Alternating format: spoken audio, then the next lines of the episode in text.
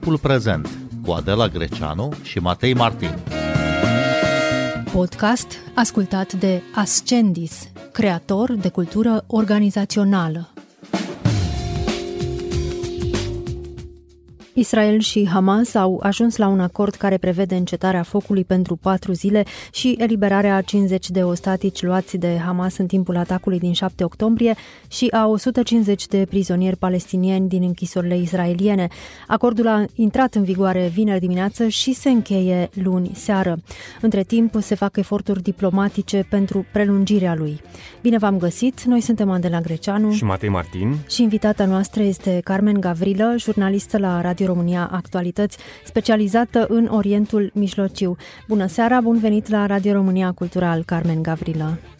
Bună seara, bun găsit!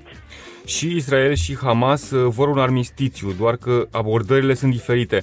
Israel vrea să prelungească zilnic uh, această pauză, adică să suspende războiul pe baza unui acord renoit în fiecare zi pentru fiecare 10 ostatici eliberați încă o zi de pauză.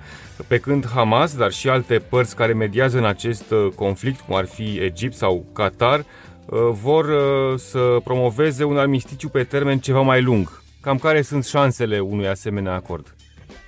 Este dificil de spus pentru că pozițiile sunt uh, diferite, uh, diametral diferite, numai că uh, nici până acum nimeni nu uh, dădea foarte mari șanse acestui, uh, acestei încetări a focului uh, uh, de doar câteva zile. Și iată că totuși a fost posibilă într-un moment în care uh, nimeni nu credea că părțile vor putea să ajungă la o concluzie.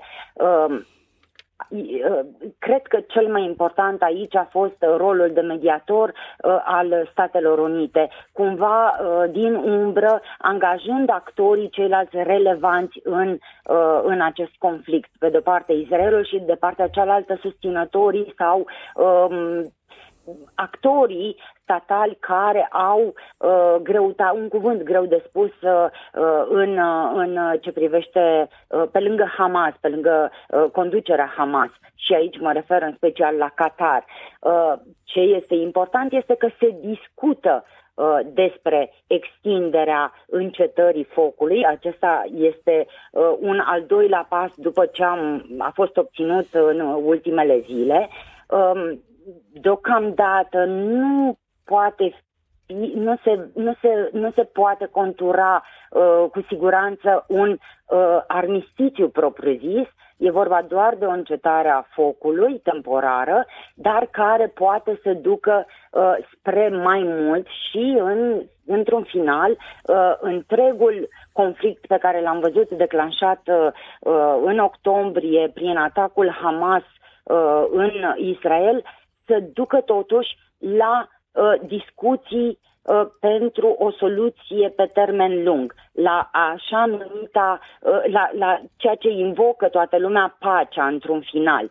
Uh, e drept că am tot văzut de acum, din, din 2007 și până acum uh, conflicte repetate uh, uh, în, în, în Gaza între Israel și uh, diverse grupări din Gaza, fie că a fost vorba de Hamas, fie că a fost vorba de jihadul islamic palestinian și care uh, au avut cumva aceeași traiectorie pe care o vedem și acum. Uh, uh, brusc, uh, chestiunea a ajuns în uh, uh, topul preocupărilor uh, publice, după care uh, a trecut iarăși uh, în uitare.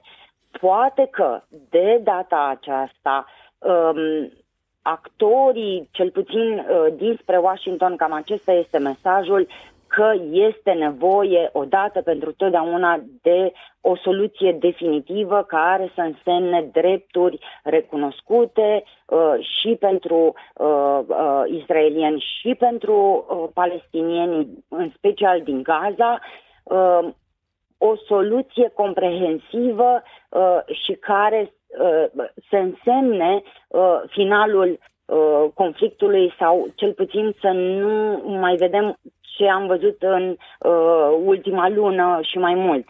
Uh, numai că o asemenea, uh, o asemenea uh, soluție nu poate fi um, pe, uh, nu poate avea Statele Unite în prim plan, ci doar cumva din culise, din cauza uh, situației interne din Statele Unite. Uh, urmează un an electoral, uh, preocupările în Statele Unite în acest moment sunt în special în ce privește politica externă, în, în ce privește uh, uh, chestiunea uh, China uh, și uh, Ucraina cumva pe locul 2, cel puțin din ce am simțit recent, am fost în Statele Unite și uh, uh, um, preocuparea publică pare să fie în mod special pentru, pentru China.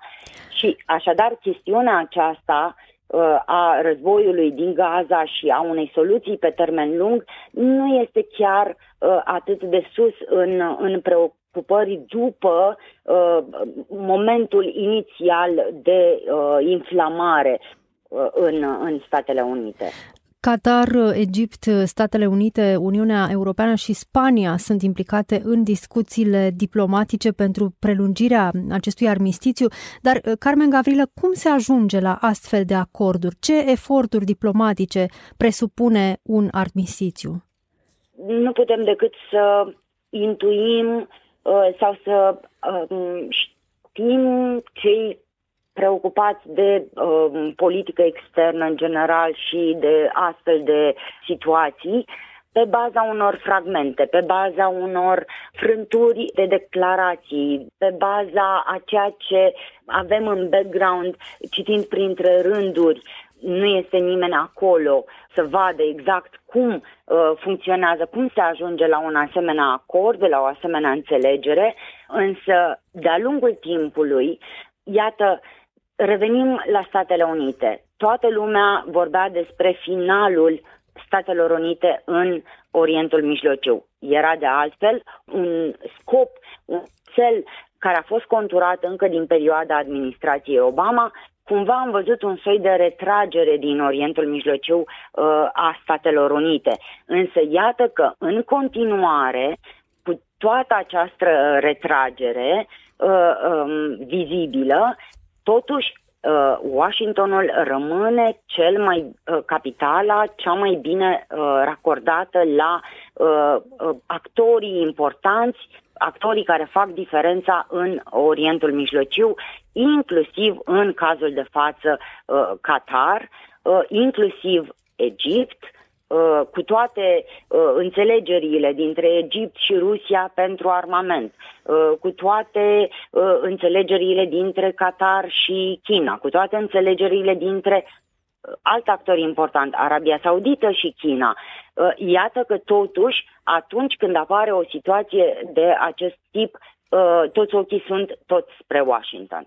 Din partea Israelului, principalele eforturi uh, sunt de mm, eliberarea ostaticilor, mai sunt încă 180 de ostatici în mâinile uh, Hamas. Uh, cam care ar fi demersurile în această privință? Israelul a spus foarte clar că are două, două uh, scopuri. Um, unu, eradicarea Hamas și doi, eliberarea ostaticilor inițial, uh, în, înainte de acest uh, armistițiu temporar, uh, erau voci din Israel care, pe un ton pesimist, spuneau că um, um, leadershipul uh, israelian pare să fi uh, renunțat uh, uh, nu la nivel de discurs, dar în realitate la uh, ideea de a elibera, de a, a aduce înapoi uh, în viață toți uh, ostaticii. Uh, și mai degrabă accentul uh, ar fi fost pus pe eradicarea Hamas. Iată că totuși uh, eforturi în această direcție se fac și din partea Israelului. Uh, este cumva uh, și ceea ce a definit întotdeauna uh, uh, Israelul uh, eforturi uh, care nu, uh, nu au cumva plasată o limită pentru uh, recuperarea izraelienilor luați statici. Dacă e numai să ne aducem aminte de cazul uh, soldatului uh, Shalit care a în schimbul căruia uh, au fost eliberați foarte mulți um, uh, deținuți uh, uh, um, palestinieni din diverse mișcări uh, uh, considerate teroriste, uh, inclusiv din Hamas. Uh, așadar, Israelul e dispus să facă multe pentru a uh, obține eliberarea ostaticilor. Uh, aici, totuși, uh, la atunci când uh, uh, uh, întreaga situație se va rezolva într-un fel sau altul uh, și uh, armele uh, nu se vor mai auzi, va veni un moment uh, în care, um, în special premierul Netanyahu va trebui să dea uh, socoteală pentru uh, de ce s-a întâmplat totul și cum a decurs totul. Pentru că, uh, așa cum a reieșit, unul dintre um, deținuții eliberați de Israel uh, acum câțiva ani, în schimbul uh, soldatului uh, Gea Shalit, uh, a fost implicat în organizarea, uh, membru Hamas, uh, uh, implicat în organizarea atacului uh, de la începutul lui octombrie, care a dus la uh, tot ce vedem acum, acest uh, război. Așadar, cu siguranță Israelul este foarte atent uh, ce uh, compromisuri uh, face uh, în schimbul eliberării restului ostaticilor. Bun, ce informații relevante pot obține autoritățile din Israel de la ostaticii care sunt eliberați acum unul câte unul? Nu știu dacă sunt eu chiar specialist în asemenea chestiuni, însă cu siguranță ei sunt în, în acest moment și probabil că au fost uh, încă de la, de la bun început, uh, după eliberare, uh, întrebați despre toate detaliile posibile și imposibile pe care și le pot aduce aminte, așa se, aceasta este procedura standard în asemenea situații, ca să nu mai spunem că um, mai toți izraelienii în general sunt antrenați uh, pentru uh, situații limită. Uh, gândiți-vă că este o țară în care absolut toată lumea, de la cel mai tânăr până la cel mai în vârstă, sunt ca, uh, din, mă refer la populație, la, loc, la, la cetățeni, cetățenii sunt capabili oricând să pună mâna pe o armă ca să-și apere țara. Astfel de oameni sunt probabil capabili să dea mai multe informații despre uh, zgomotele pe care le-au auzit, poate, uh, mirosurile, uh, comportamentul uh, celor care i-au ținut prizonieri, i-au ținut ostatici, felul în care arătau încăperile în care au fost ținuți detalii care poate pentru cineva ca mine sau uh, ca dumneavoastră nu, uh, nu sar în ochi. Unii dintre ei poate au fost uh, ținuți în acele tuneluri uh, pe care le, le cunoaște și le deține uh, Hamas, poate au trecut, poate pot să cartografieze acele tuneluri și încăperi ascunse din subsolurile clădirilor și așa mai departe. Exact, exact, exact, tot ce se poate. Cu siguranță uh, și teroriștii Hamas și-au luat uh, măsuri de siguranță, probabil că au fost uh, legați la ochi, dar sunt tot felul de informații senzoriale pe care le pot oferi ostaticii acum eliberați. Secretarul general al NATO, Jens Stoltenberg, a cerut prelungirea armistițiului pentru o, spune el, alinare atât de necesară pentru oamenii din Gaza și eliberarea mai multor ostatici. Ce impact poate poate avea solicitarea venită de la șeful NATO? Contează mult uh, um, solicitările venite de la nivel înalt uh, și nu este prima dată. Uh, absolut to- toți liderii din lumea civilizată, din, din, din statele uh, um, de, lideri de state sau lideri de organizații au cerut de mai multe ori uh, fie încetarea focului, fie uh, pauze de respiro pentru uh, transportarea de ajutoare umanitare, uh, iată prelungirea uh, încetării focului, prelungirea acestui armistițiu temporar. Nu uh, uh, contează numai că uh, greutate cu adevărat uh, are, uh, uh, au argumentele sau presiunile făcute pe lângă uh, um, Israel și pe lângă Hamas uh, de către actorii, de exemplu, pe de-o parte Statele Unite pentru Israel și de partea cealaltă de Qatar uh, și de alte state arabe pe lângă Hamas. Șeful diplomației europene, Josep Borel, se declară astăzi îngrozit că Israelul intenționează să financeze noi colonii, noi așezări ilegale, spune el. De ce ar face asta guvernul lui Benjamin Netanyahu, Carmen Gavrilă? Aceasta este una dintre problemele arzătoare care cumva au fost ignorate inclusiv în Statele Unite. Există, uh, dacă este să ne uităm într-acolo, uh, reproșuri că nici administrația Biden, cu atât mai puțin administrația precedentă Trump, sau administrația Biden cel puțin s-a limitat la a critica Uh, extinderea și comportamentul, uh, extinderea coloniilor în Cisjordania și uh, comportamentul coloniștilor în Cisjordania, dar nu a și luat măsuri pentru a descuraja guvernele, să le spunem așa, pentru că au fost mai multe Netanyahu, de la încurajarea extinderii coloniilor și a coloniștilor, care între timp, pe măsură ce s-au extins și s-au consolidat, au căpătat o extindere și o consolidare și în plan politic. E cumva un lanț al slăbiciunilor. Uniunea Europeană a fost mult mai vocală în ce privește coloniile, ba chiar a și interzis importurile de produse uh, izraeliene provenite din colonii, fie că era vorba de produse agricole sau de alt tip, aceasta este una dintre chestiunile fierbinți. Pentru că, de exemplu, pentru calea despre care vorbeam la început spre o soluționare definitivă a, uh, a conflictului israeliano-palestinian prin formarea a două state, de exemplu. O asemenea soluție nu are cum să fie posibilă fără uh, oprirea coloniilor israeliene în Cisjordania. Acesta este unul dintre punctele care duc la inflamarea situației inclusiv în Cisjordania și la cumva creșterea popularității Hamas și în Cisjordania, Adică Cisjordania să devină cumva o nouă Gaza. Aici este... Din acesta de vedere. Aici chiar este o dilemă, e o chestiune foarte fierbinte, Carmen Gavilă. Adică siguranța și suveranitatea Israelului uh, pot fi îndeplinite fără extindere sau fără consolidarea coloniilor? Uniunea Europeană și Statele Unite așa consideră și nu numai.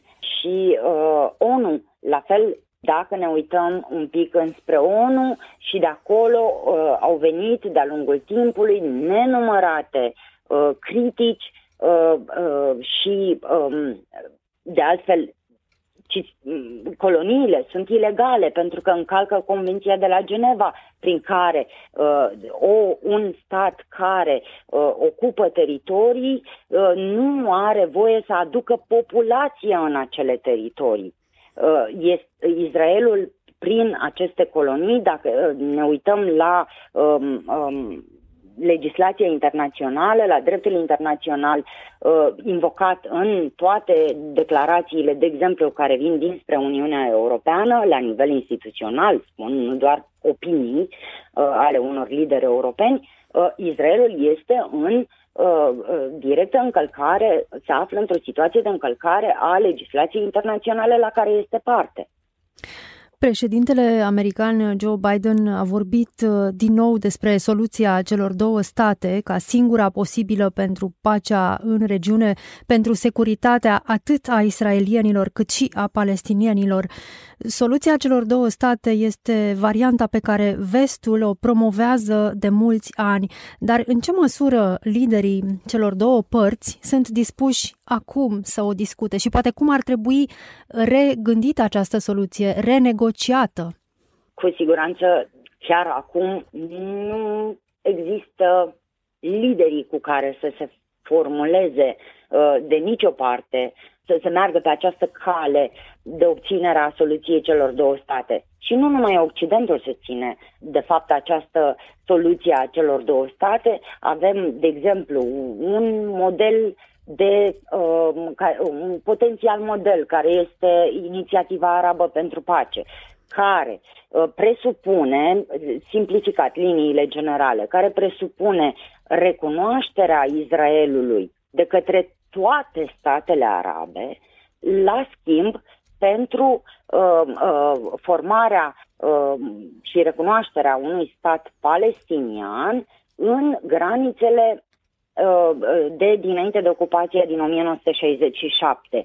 Um, de asemenea, uh, una, o altă chestiune arzătoare ar fi uh, um, problema refugiaților palestinieni, care probabil că este cea mai dificilă, um, dat fiind că avem refugiați palestinieni în cam toate statele din uh, jurul teritoriilor în discuție um, și um, pentru care statul uh, uh, Israel întotdeauna, niciodată nu a dat semne că ar fi de acord cu întoarcerea acestora. E vorba de câteva milioane de oameni destul de greu de administrat așa ceva, dar nu imposibil.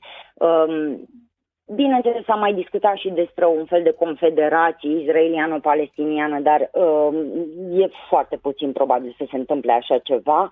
Um, numai că în acest moment uh, avem pe de-o parte Hamas. Hamas nu este un actor um, care să poată fi considerat partener într-o viitoare negociere pentru stabilirea a două state. Câtă vreme în, în, în, în uh, declarația, în carta uh, Hamas scrie negru pe alb uh, distrugerea statului Israel și nici nu încape vorbă de o recunoaștere a statului Israel și, dinspre Hamas. Și atunci cine din partea, care, care este alternativa din partea palestiniană, cine ar trebui să negocieze pacea? Tocmai aici e problema. Din nou a ieșit cumva la rampă uh, împinsă de situație, nu pentru că ar fi făcut ceva, uh, autoritatea palestiniană, uh, Organizația pentru Eliberarea Palestinei, care de altfel